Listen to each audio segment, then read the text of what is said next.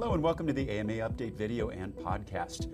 There's been a lot of discussion this year about the potential benefits of AI in medicine. And today we're talking about how one health system put AI into practice and some of the early results that they're seeing. I'm joined today by Dr. Vincent Liu, a senior research scientist and the regional medical director of Augmented Clinical Intelligence at Kaiser Permanente in Santa Clara, California. I'm Todd Unger, AMA's Chief Experience Officer in Chicago. Dr. Liu, thanks so much for joining us today. Yeah, it's a pleasure to be with you, Todd. Thank you. Now, before we get into the discussion, I'm uh, uh, very curious about your title. Of course, it says not artificial intelligence, but augmented clinical intelligence, and I'm going to bet that's intentional. Will you just comment on those choice of words? Yeah. Oh, absolutely. When I think of AI and when when we think of it in our medical group, the Permanente Medical Group, we think of it as augmented rather than artificial intelligence. And that's because augmented intelligence places people, patients, communities, and clinicians at its centers at its center rather than algorithms. So it's an important focus for us that really this is technology that augments the capability of our physicians um, rather than just focused on the development of algorithms. And a great focus that is. Uh, despite the fact that it feels like we're hearing about AI all the time right now, uh, obviously, uh, AI technology has been in place for some time, and Kaiser Permanente has been leveraging it for years. One example of that is your Advanced Alert Monitor program. Let's start by telling the audience out there a little bit about the program and the AI technology that makes it possible? Certainly. Um, Advanced Alert Monitor, or AAM, is designed to identify high risk patients in the hospital who are at risk for adverse events like impending admission to the ICU or unexpected death. And so it's been known for some time that these patients are at risk. And the question was could we leverage AI algorithms and machine learning in order to really prevent and respond uh, to these patients. So, over the past uh, several years, we've used millions, hundreds of millions of data points from our hospitalized patients and granular EHR data, things like lab values, vital signs, other key clinical data to develop a machine learning algorithm um, that worked with good accuracy to predict patients at risk for deterioration in the next 12 hours. So early enough to actually intervene and hopefully prevent. Um, while that was an exciting achievement, the development of an algorithm, again, akin to the augmented intelligence, was not enough. It had to then be paired with a robust workflow. So we worked with extraordinary clinicians and teams across our 21 hospitals here in Northern California to develop workflows that made sense in response to an AAM alert we also worked with palliative care, social work, regional health education to understand how do you inform patients about algorithms which are looking at their data in real time and trying to help them. Um, and also uh, making sure that patients' goals of care are aligned with the response. Because when someone's deteriorating, not every patient wants more invasive or aggressive maneuvers um, to be done. We worked with many technologists uh, on this as well. Our results were published a couple years ago in the New England Journal of Medicine, which showed that the implementation of AAM within this entire program, uh, working closely with clinicians, reduced mortality, reduced the rate of ICU transfers, and is estimated to save as much as 500 lives per year across our hospitals.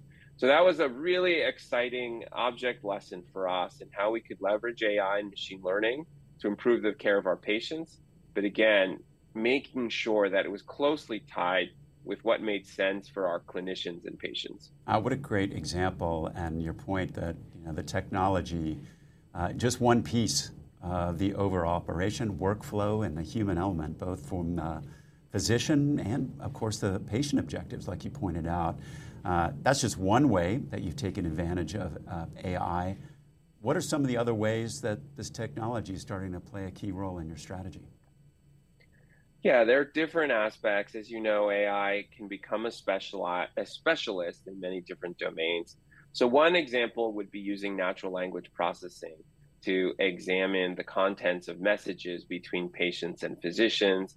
As we all know, physicians are increasingly being overwhelmed by the volume of uh, these messages and finding it challenging to really understand, you know, how do we sort them?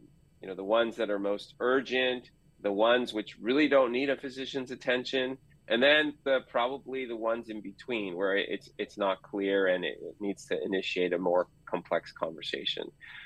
So over the past several years, a team here at KP has been working on using natural language processing to actually examine these notes and begin to put them into buckets that have a very again st- strongly paired uh, workflow. So whether it's workflow related to COVID vaccination or Paxlovid, or when are these facilities, you know, what are the hours of these facilities, um, or you know, uh, routine prescription refills. You know, making sure that those get sorted appropriately, passed on to the right people, and those concerns are addressed. Um, of course, is sometimes uh, more emergent or concerning symptoms come through, and making sure that we can leverage technology to escalate those to appropriate parties to make sure that those are seen, you know, as as timely as possible so they can be addressed. Uh, this kind of technology is in place today. It's uh, analyzing and sorting on average a million messages per month uh, across our system. So you just think about that type of scale. Um, that's the opportunity we have with this technology is really to um, you know have tremendous speed and uh, scale with uh, deploying deploying it for our clinicians. I'll just cite another example, which is you know uh, people are really excited about is which is the use of computer vision for imaging. So what we've done, uh, investigators here at KP have looked at um, thousands or tens of thousands of images like breast mammograms and found that uh, computer vision algorithms can identify high risk features even within screening mammograms that were called normal by radiologists. And when we pair those um, with workflows, uh, there's the potential to increase the identif- identification of patients who may be at risk for breast cancer from 20% using traditional approaches to as much as 60 to 70% using, uh, again, this computer vision augmentation. Um, and that unlocks a lot of opportunities, personalized screening recommendations uh, for people at risk for breast cancer, um, targeted outreach for patients who are overdue for screening, or even the potential to rapidly look at images on the same day and you know avoid having patients come back for a second visit. Uh, you know, escalate those images for immediate review and have the patient stay there to get their care in one visit. So there's there's opportunities uh, that we're looking at and implementing. Again, what the hard work is often that integration between our clinicians and workflows and this technology, making sure that they work closely together. Uh, those are three great examples. Uh, again, the you know, one you just talked about on the diagnostic augmentation side. And then I love where you started out too, because I see that coming through as a theme in a lot of the discussions that I'm having uh, with AI experts, which is using the technology to reduce the burdens on physicians. And I think uh, for anybody that's not familiar with uh, what probably does feel like a million messages coming through uh, from patients to doctors through the portal, uh, significant uh, level of burden. and we know that things like that uh, combined with other things that folks face, uh, you know, are definite indicators of burnout. So it's good to see that mm-hmm. technology uh, get get to uh, put to work that way. I'm curious. I know it's kind of early in the process for initiatives like the ones that you're describing, but are you seeing results that you can quantify? Are you getting the kind of feedback that you want to hear, both from your physicians and, and from patients? Yeah, I mean, I think there's overwhelming pride when we show that, you know, the implementation of AAM reduces death among our hospitalized patients as many as 500 per year. Um, and, you know, that uh, our readmission risk score uh, reduces high risk uh, readmissions um, by as much as 10%.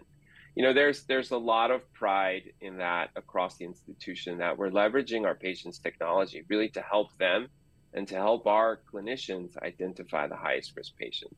Um, but it is a very complex process because we, I'm going to be honest, we hear the good and the bad. You know, I think our clinicians are extremely overburdened as they are everywhere. And so I think of them as running at 100% full or sometimes even more. So as we think about integrating these technologies, we need to think about uh, a, a remove or replace. If we're going to add something, it has to either replace a, a, a, task that they do and make it more efficient. That's a win for everyone. Or it has to remove something else because I think there's some out there who say, let's put this alert and then this technology and these alerts. And they're, they all seem like great things when they're considered independently. But, you know, again, they, they begin to produce alert fatigue, distraction, um, and other concerns. So it's something we are um, approaching uh, very cautiously, and um, you know, making sure that our clinicians are bought in, and then ultimately testing it, right? Because uh, if they stand the test of time, which is if they produce better patient outcomes, you know, it really strengthens uh, the level of support for these types of tools, um, even when occasionally some of them may produce some excess uh, burden or work for our clinicians, but really to um, prevent uh, adverse outcomes among our uh, uh, uh among our patients is the goal. I really love and appreciate that remove or replace paradigm that you're talking about because so much of what we've seen in technology and medicine has been an ad that has added right. to that burden. Uh, and so, uh, paying attention to that and being able to demonstrate the kind of results that you're talking about to build momentum toward uh, just a, an unburdened future uh, has got to be pretty exciting uh, for folks there. Now, physicians aren't the only ones that are thinking about the benefits of AI. Uh, they're also thinking about the risks, as you pointed out, and the need for new regulations and guidelines. When you implemented these AI powered programs, you know, what kind of policies did you update or put in place to kind of deal uh, with that ingoing and then, you know, as you explore things, like you've said along the way that pop up? Yeah. I think this is an area of growth right now for a lot of health systems. We have partnerships and collaborations and informal, you know, conversations with a lot of our health system partners, and this is where there's a lot of attention and uh, uh, you know resources going right now. So I will say that I think um, even though AI is new and exciting, there's elements of it that are very much uh, aligned with what's happened before, whether that's the use of technology or algorithms, right? We already use hundreds or thousands of algorithms um, in our practice today. And those may be as simple as if the patient has this, do, you know, if the level is above this, do this. If not, do that, right? And so that's something that can be written on a paper. Anybody can understand that but that's still an algorithm and somebody had to approve it it had to go through the stakeholders it has to be maintained and at some regular interval it has to be reassessed whether you know that decision point makes Medicine doesn't stand still, and neither do we. AMA members don't just keep up with medicine, they shape its future. Help move medicine, join the movement. Visit ama-assn.org slash moving medicine. Um, so I think there are lots of um, uh, forums in a health system in place today. You know, whether those are stakeholder groups, um, domain experts, technology, um, governance, and oversight groups um, that maintain the um, the process of kind of uh, oversight. You know, to make sure that all stakeholders are engaged and the decision to move forward and endorse something um, is there. And so uh, we utilize a similar framework to that. I think where there's um, uh, a, a, lot of new growth that needs to happen is we need to be training up our physicians and our clinicians to understand what is AI, what is data science. You know, how do I enter a room uh, or you know an industry conversation and understand you know whether or not the technology they're speaking about is really you know is, is, is there something there that we care about or is it kind of a flash in the pan? You know what what is reinforcement learning? What are large language models? You know how do i need to think about bias and fairness evaluation? So there's a lot of training that needs to happen uh, specialization uh, and development of a workforce that kind of serves that translator function you know they both understand the clinical deployment of these tools but they also understand uh, something about that technology Um, and I think that's something, you know, we as an entire field uh, need to be invested in. Not only that governance and oversight process within an individual health system or a practice, but then, you know, building up a workforce that's capable of making those um, informed decisions and then ultimately guiding the deployment of this technology into practice. So I'm curious what's next on the agenda in terms of new capabilities or new tools that you're hoping to implement over the next couple of years?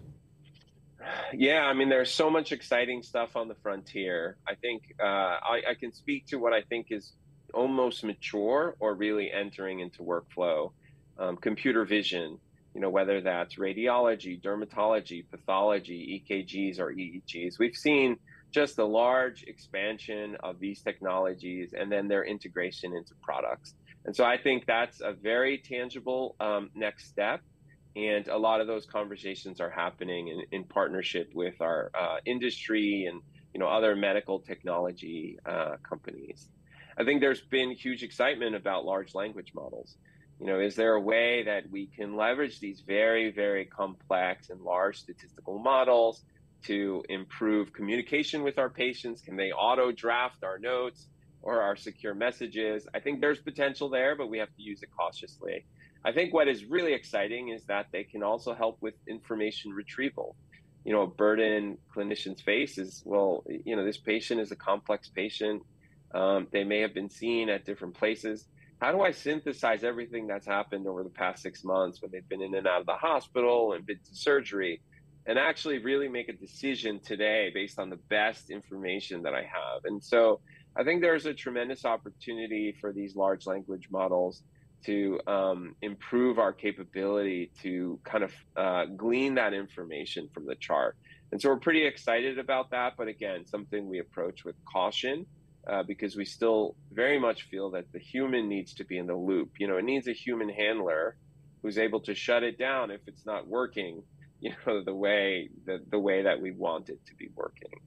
Uh, risk prediction models uh, continue to be, um, you know, built and implemented I think you know trying to make uh, the process of finding the needle in the haystack better, right? And so the the the better the technologies get, the more granular information, I think um, the the more capabilities we'll have there. And then you know I think into the future, it's treatment recommender systems and you know precision medicine with omics, um, and there's going to be robotics and augmented reality and you know so there's you know the technology is advancing at an incredible pace we're going to see a plethora of products um, it's a matter of again solving real actual problems for our patients and clinicians and doing it in a way that's safe and sustainable now that is a pretty exciting future and of course the core of that is innovation something that you are working uh, to do and encourage on the outside of your health system too you've mm-hmm. got a new grant program for AI and machine learning in healthcare. Tell us a little bit more about how you're trying to drive innovation uh, inside and outside of uh, Permanente. Yeah, so this is called the AIM High program, which is Augmented Intelligence in Medicine and Healthcare Initiative. It was funded through a generous grant from the Gordon and Betty Moore Foundation. And so they looked at the work that we were doing in integrating and proving the effectiveness of AI and machine learning and what they wanted us to do was to identify three to five health systems who submitted proposals uh, to fund them to actually do rigorous tests of uh, the impact of AI uh, on their on their patient outcomes. So what we have is a plethora of papers and technologies that say we perform beautifully well, um, and we do this and that. What we don't have is actual real world evidence that those claims are are can actually be um, justified based on this kind of rigorous study design. So this is really where this uh, grant mechanism uh, comes in. We are offering as much as $750,000 for each of three to five health systems. We've received over 120 applications um, thus far um, and are going through the process of identifying, I think, the most promising ones. Um, and, you know, what we want this work to do is develop best practices, shared understanding for scalability, and hopefully prove um, that AI uh, in the right context with the right level of integration really has an important role to play in making our healthcare better. Well, last question uh, for our conversation. Obviously, if you're paying attention, there's a lot of scrutiny in Washington about the use of AI in healthcare. Uh, just big meeting last week with, of course, President Biden uh, on setting out guidelines uh, in AI. What's one thing that you want policymakers to keep in mind or get done in this space? Yeah, I mean, regulations are incredibly important. You know, it, it, it's what's going to make sure that we are putting these appropriate guardrails in place. Um, you know, I and uh, I, I think getting some voluntary endorsement from these companies to um, examine their practices and add transparency to the process um, is going to be essential. I do think there is a stage at which um, regulations um, can stifle some of the innovation, for example, the kind that we've seen in our own health system. You know, our mission is to use our patients' data most effectively to improve their outcomes and to improve our clinicians' manner of care. You know, it's been less about commercializing those products, right? So it's it's developed on the data in which it's applied, and it's really tied to um, health system um, uh, workflows. Um, and I think in those cases, uh, when when it's done within a specific medical practice or within a specific health system, there is a role for providing a safe harbor in some ways um, from the same regulations, um, you know, so that we can innovate, so that we can use our best data to improve our patients' care, rather than kind of saying, well, you know, to, to deploy a technology like this, we'd have to go through a, a bunch of um, fairly challenging regulatory steps. Um, and so our patients wouldn't actually benefit from that. Um, you know, and so I think that is a fine line to walk, but I think would be an important one uh, because it maintains the spirit of innovation and the application of data right to the patients in whom it can benefit. Um, and the, the other concern that I have is that if, if the re- regulatory um, mandates become extremely strong, health systems are not prepared or, or practices are not prepared to do that. We're not uh, companies that uh, typically have FDA or other types of regulatory arms. Um, it will pr- produce a, a pretty large burden. And I think the byproduct of that will actually eh, strengthen the control of technology companies over patients' data and the products. Essentially, you know, if if we're unable to keep up with the regulatory kind of uh, uh, overhead, it will mean that companies will purchase all that data, make the products, and sell all of it back. Um, and I think that reduces the autonomy of health systems and practices, really, again, to use their own patients' data to produce better outcomes um, you know, in patient care and ultimately in clinician practice. Dr. Liu, it has been such a pleasure to have you today and hear uh, your perspective and the progress that is being made already. Uh, hearing these kind of stories and uh, where you've come in the past few years, it really is an antidote to a lot of hysteria that we kind of see out there in regard to AI. Uh, I can't wait to hear back from you as you continue your progress and can update us on the results. That's it for today's AMA update, and we'll be back soon with another segment. In the meantime, you can find all our videos and podcasts at ama-assn.org slash podcasts. Thanks for joining us today. Please take care.